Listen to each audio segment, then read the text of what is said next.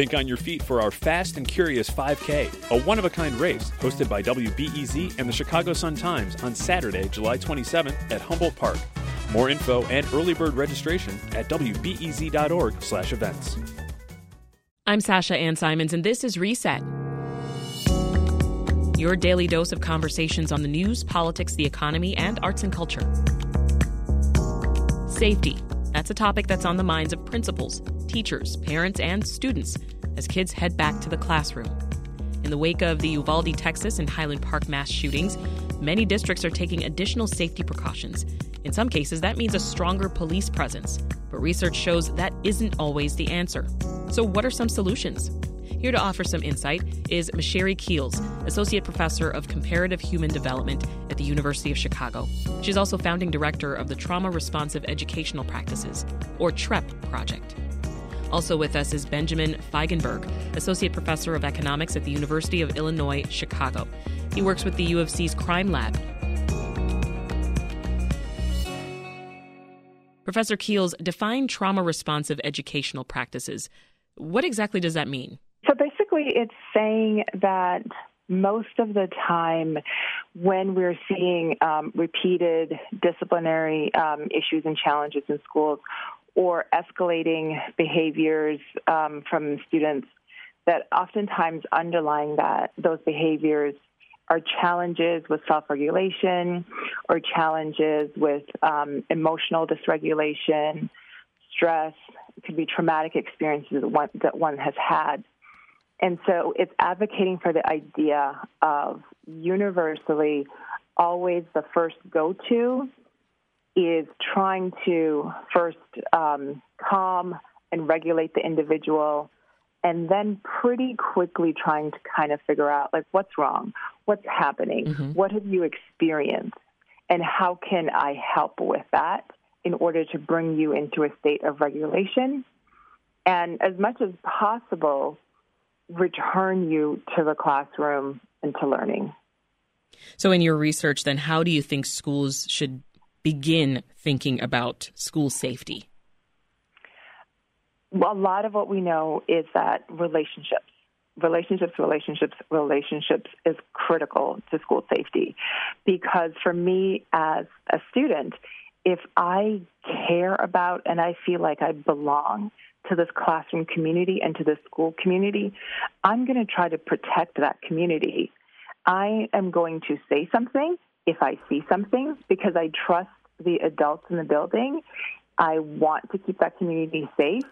I'm going to um, know what's happening with my peers. I'm also going to feel myself mm-hmm. if I have a problem, if I have an issue that my school community has people in it that I can turn to for support.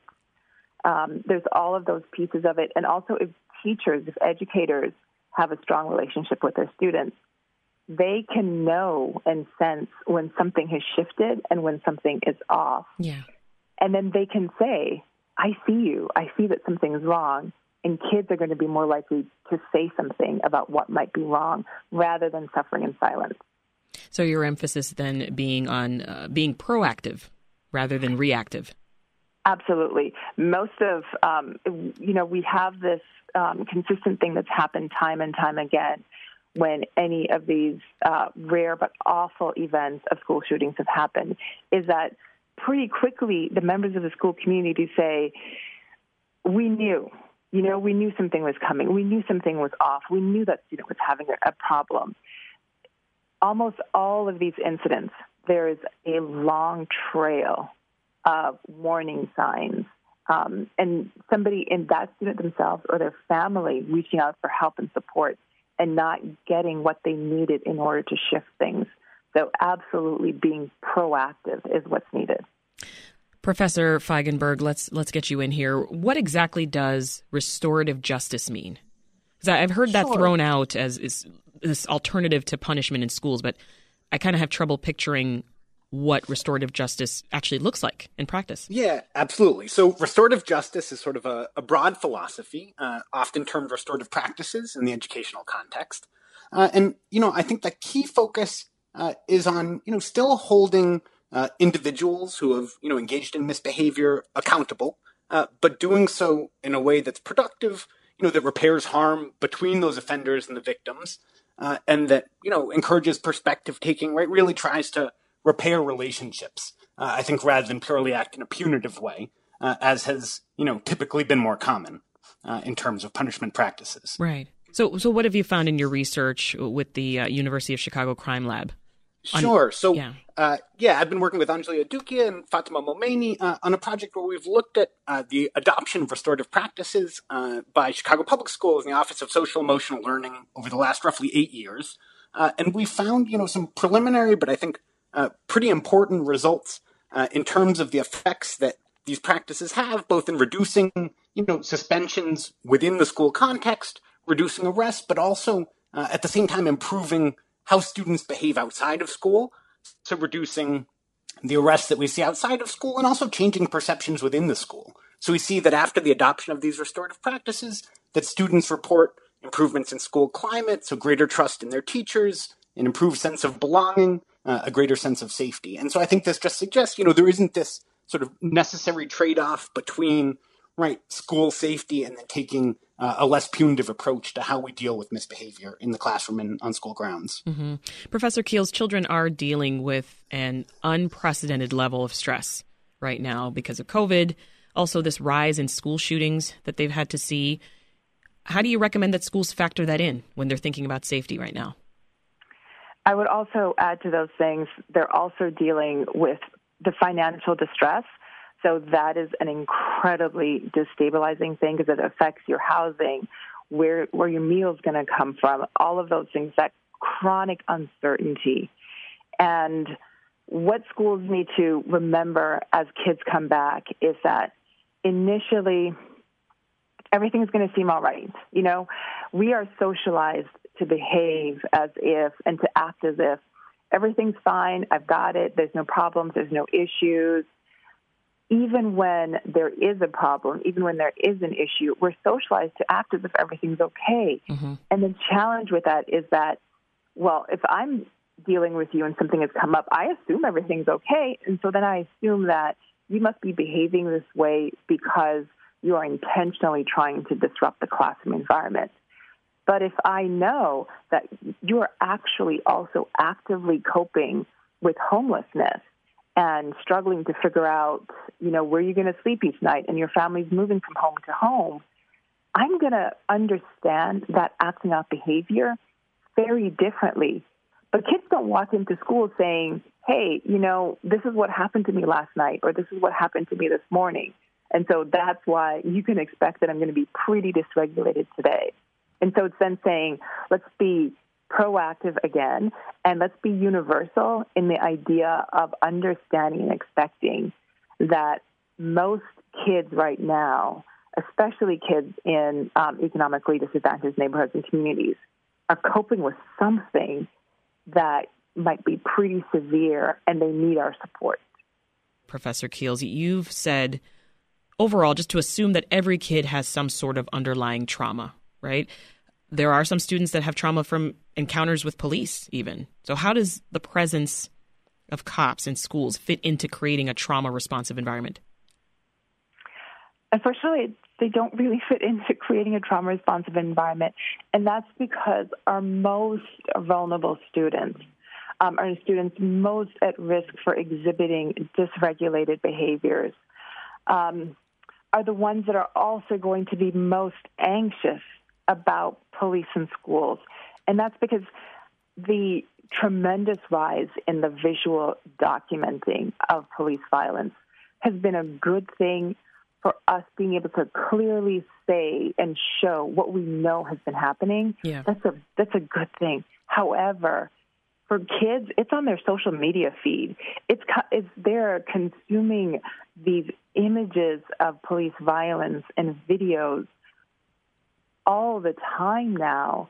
It's social media feed is very personal. It's very immediate. You internalize it, and you have then this constant potential fear and anxiety about yeah. any officer that you might come past and how that might affect you. And that creates that anxiety. You're going to then behave in ways that might seem suspicious, that might seem off. But you're just anxious about whether you could be the next person um, of violence. And I experienced that too myself. So for me, the idea of you know pulling over if thankfully I've never been stopped in that way, but pulling over if a police was to be tailing me, it's going to immediately increase my anxiety level, mm-hmm. and I might not you know behave in the expected way, not because I've done anything wrong, but because I'm wondering and I'm thinking about all of those times when someone who looks like me, it has ended in a fatality. And so that's the challenge with schools. And they can be replaced with a social worker, with a youth worker. There are many other ways. Yeah. Professor Feigenberg, in your research, does the presence of police prevent incidents in schools? So in our work, we haven't looked directly at the effects of the presence of officers, but I think, you know, from the broader academic literature, right, what we know is that, you know, there may be some marginal improvements uh, in certain forms of school safety associated with having officers, but that comes with large costs, uh, as has already been discussed, you know, in the form of sort of harsher punishment for relatively low level offenses. And that's particularly the case for, you know, younger students, African American students. And we know that that has, you know, very negative long run implications on their well being, on high school graduation, college enrollment. And so, in my view, the question is, you know, is there any alternative, right? Do we have, you know, other approaches we can try, like the restorative practices approach that uh, we've been investigating, that may achieve the same goals in terms of improving, you know, classroom and school safety, but without these negative repercussions. Mm-hmm. Uh, and so, I see, you know, the presence of school officers as really uh, something of a last resort as a result. Uh, Professor Keels, I, I, know the TREP project or the Trauma Responsive Environment Project, uh, that it works closely with Chicago Public Schools and New York Public Schools to develop safety plans. Briefly talk about that experience. So the um, experience is um, one of trying to, to, working under pressure. So most of um, out of the civil unrest that happened, there was tremendous pressures for schools to really rethink safety and really rethink how police would show up in schools.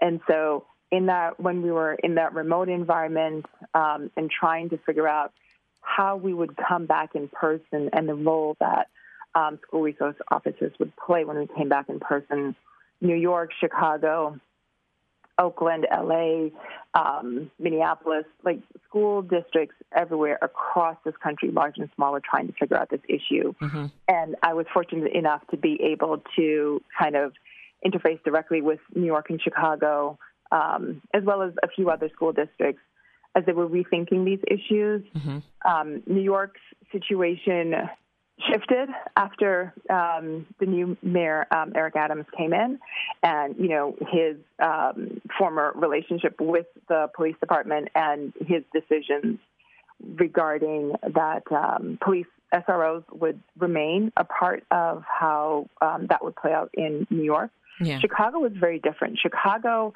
made it a school level choice. Um, and so, individually, school by school, high school by high school, had to decide whether they would keep both, one, or none of their SROs. And the challenge with that that we found in terms of watching that process play out is that schools that were already advantaged based on their student population and the neighborhoods that they were in were the ones most likely to remove SROs. I see. And the schools that had higher rates of poverty, higher percentages of black students, were the ones more likely to keep their SROs. Um, and it was really a high stakes decision to be made at the school level. So Chicago's approach created more inequality then in, in school police presence? Yes, more inequality. So the kids that were already vulnerable before actually have um, more likelihood now, relative likelihood of that interaction and contact yeah. with the police versus the other schools that were able that were on the north side and more advantaged communities that removed those.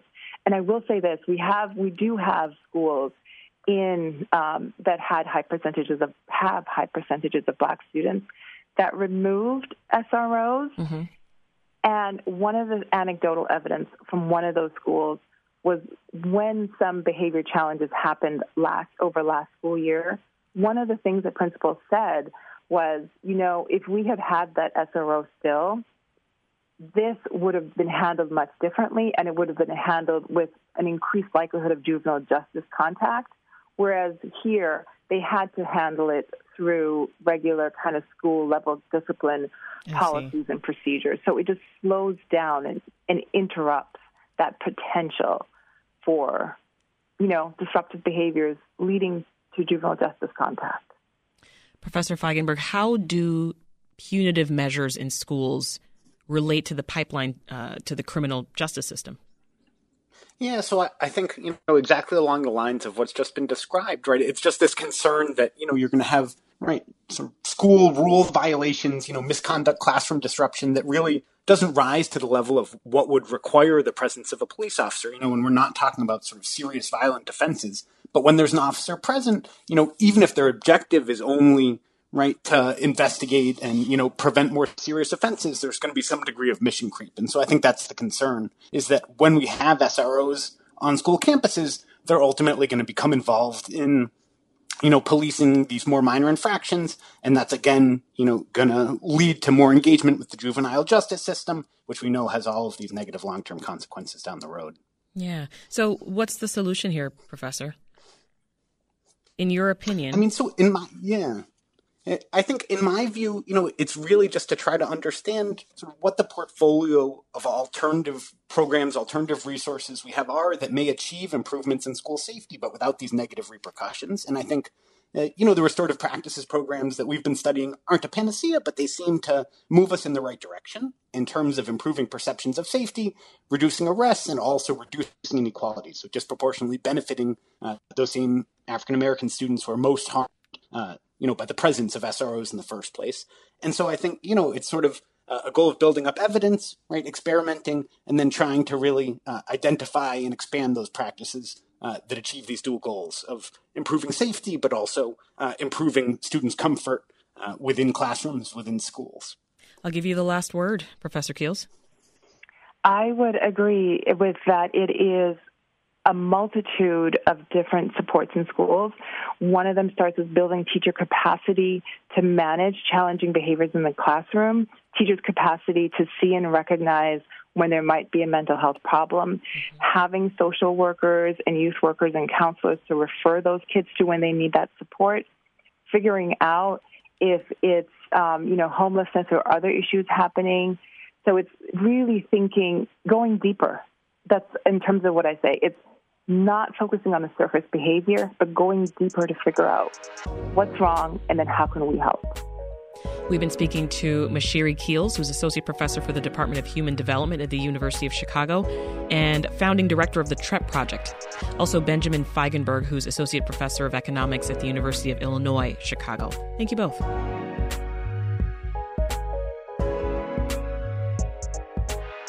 We've talked about building trauma informed school safety plans, but now let's hear about recent changes at one Chicago public school. Hyde Park Academy is one of the schools in the district that successfully removed one of the two budgeted school resource officer positions in 2021. Here to discuss why they pushed for that are Anna Durr and Ling Young, two of the organizers behind the campaign. Anna is a restorative justice coordinator with Southside Together Organizing for Power, or STOP Chicago. Ling is a youth organizer with Stop Chicago. She's also a member of Hyde Park's local school council.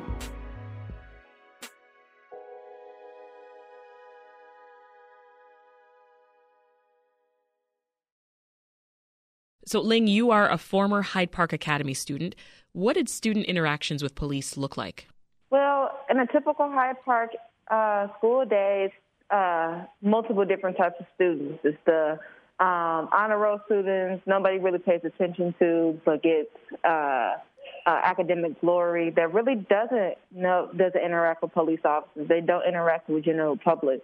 But it's the other uh, half of the young people, which I was a part of a uh, group of young people um, that interacted with the police officer a little too often due to behavior issues. Yeah. So um, it all depends on the crowd that you rock with. So, what are you hearing from current students? About what interactions with police look like? Little to none, but with some students, they feel like it's a correctional center because the way they are policed in the school. they feel like it's a it's a correctional center. Wow. Anna, talk to us. What exactly does the SRO at Hyde Park Academy do? She is a lot of things that the SRO officer can't do. Okay. Due to the conduct, due to, to the conduct code which is really um, the officer cannot interact in fights with the students unless it's like a weapon. So honestly, it's not nothing that they um really do for real because they it's stuff that it's a lot that they can't do. So it's not really beneficial to our students. So you you said they can't intervene with fights? Yes, they cannot. So what are they doing? That's what um that's exactly what we're That's what um, you're trying to figure out. That's what we're trying to figure out. like, okay, well then what are you doing there? How so how did the campaign begin then uh, to to get one SRO out of the school, Anna? Lincoln um chime in first because I came in after uh, okay. her on the campaign. She she start she was the start of it and she got me involved. I see. Okay, Ling, can you pick that up for us? How how did it all begin to, to get this um, one officer out? Um, it all started in actually 2020. So I graduated from Hyde Park in 2020. Um, but we, the uh, the class that I had, so we're called Stop Them. So it's a group of young activists, um, and we felt like we had unfinished business with Hyde Park. I decided to stay home from school and focus my whole summer of being a freshman in college to dedicating to getting cops out of CPS. It started as big as getting cops out of CPS. Um, we got the win of getting the budget cut down, but we got uh, a, uh, what some would say a loss um, by getting that answer of LSCs are supposed to have the answer to um, the cops in the schools. So we decided to take it to back home, and we saw that Hyde Park was very um, defunded. They didn't have a lot. We didn't have a lot, uh, and we were still getting renovations, still getting money, uh, but they were renovating the school, the the structure, but wasn't really uh, really renovating uh, the lives of the students. So we decided to um, attack the budget when it came to um, instead of cutting away an art teacher or cutting away uh, another dean, let's come to um, the cops in the schools that don't do nothing, that uh, a lot of students don't see that uh, if something happens, it's the security guards that are interacting with these young people, not the police officers. So we decided to cut uh, that position of the SRO um, because the young people needed funding. Oh, okay. So money for the position was, was put into the creation of a new role, uh, the, mm-hmm. the culture and climate dean. Mm-hmm. Can you tell us more about that? Um, and that's more on Anna's aspect. So, Anna, do you want to talk about the climate of dean, uh, the uh, the dean of climate and culture. Yes, the dean of climate and culture. He um, was put in position to come in and make make Hyde Park a more restorative school like changing the culture and like bringing those bringing those village of people back who actually care about the students and a different way of working through problems like a social like create like we're creating a social emotional learning space and I just hope to work with the dean even further to see that restorative change in schools because that's more of what we need, not policing. Mm-hmm. And to get to this point, I mean, talk more, perhaps Ling, about what that looked like. I wonder if you had to talk to parents in the school district. Yeah, so part of our thing was that, uh, especially this summer, was really going out and hitting the streets and talking to some of our Hyde Park parents.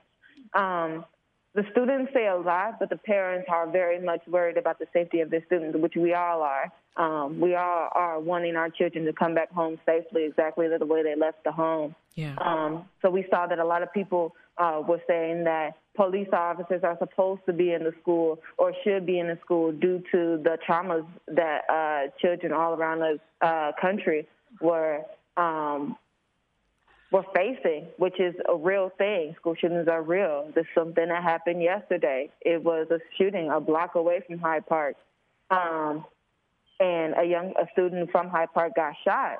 And it was something that we need to address when it comes to trauma and emotional harm. But we have to remember the code of conduct is the policy, the rule that states that they cannot be involved in scholastic behavior. That shooting yesterday mm-hmm. was something that the police officers were supposed to be involved in. A police officer is supposed to stop crime, not stop young people from learning or disrupting their learning day. Um, so it was really it was a fun summer because we really had to really had a chance to one young people were able to prove their parents wrong finally on something um, and stating that like no mom this policy states that they can't do what you think they were supposed they supposed to do to us. They can't touch us they can't talk to us they can't even say hey to us. Mm-hmm. um, but when something goes down when a crime is committed that is when we seek um, the help of the police officers. Yeah and, and uh, sum it up for us. Why do you want cops out of schools? Exactly. Um, because of that, we need more people in schools who are ready to like actually get to know our young people. Like, how is an officer benefiting our young people if they can't and speak to them? That's not really beneficial, and they see it as you know, uh, authority and like a deterrent, like from violence, but it's so many young people that go through so many issues, and we need a peace room. We need a peace room that um, allows them a social emotional learning space, like ran by restorative justice practitioners, and give the student uh, space to talk about feelings, strong emotions that you know give that this space will give them the space to observe that mm-hmm. and regain attention to be able to come back to class we just need more people that that care about our young people in general. So safety in schools, as we know, it's a lot on parents' minds, on the students' minds themselves, especially right now at the start of the school year. What would you say, Ling, to people who argue more police keeps schools safer? Policy is policy. Um, and believe it or not, um, you should follow policy. The policy, the code of conduct states that they are not allowed to involve themselves in scholastic behavior. If you get put out of class and a police officer confronts you about that issue, he's breaking the code of conduct.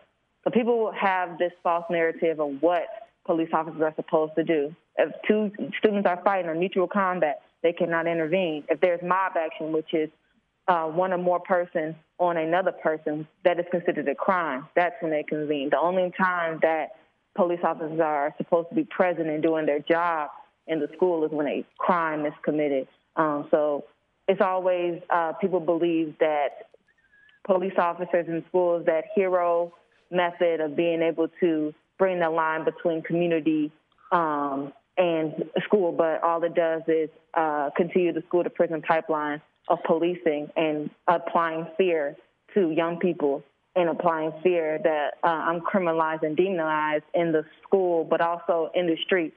Um, Hyde Park is a majority black school where a majority of the students are black and have to be criminalized and demonized outside of school.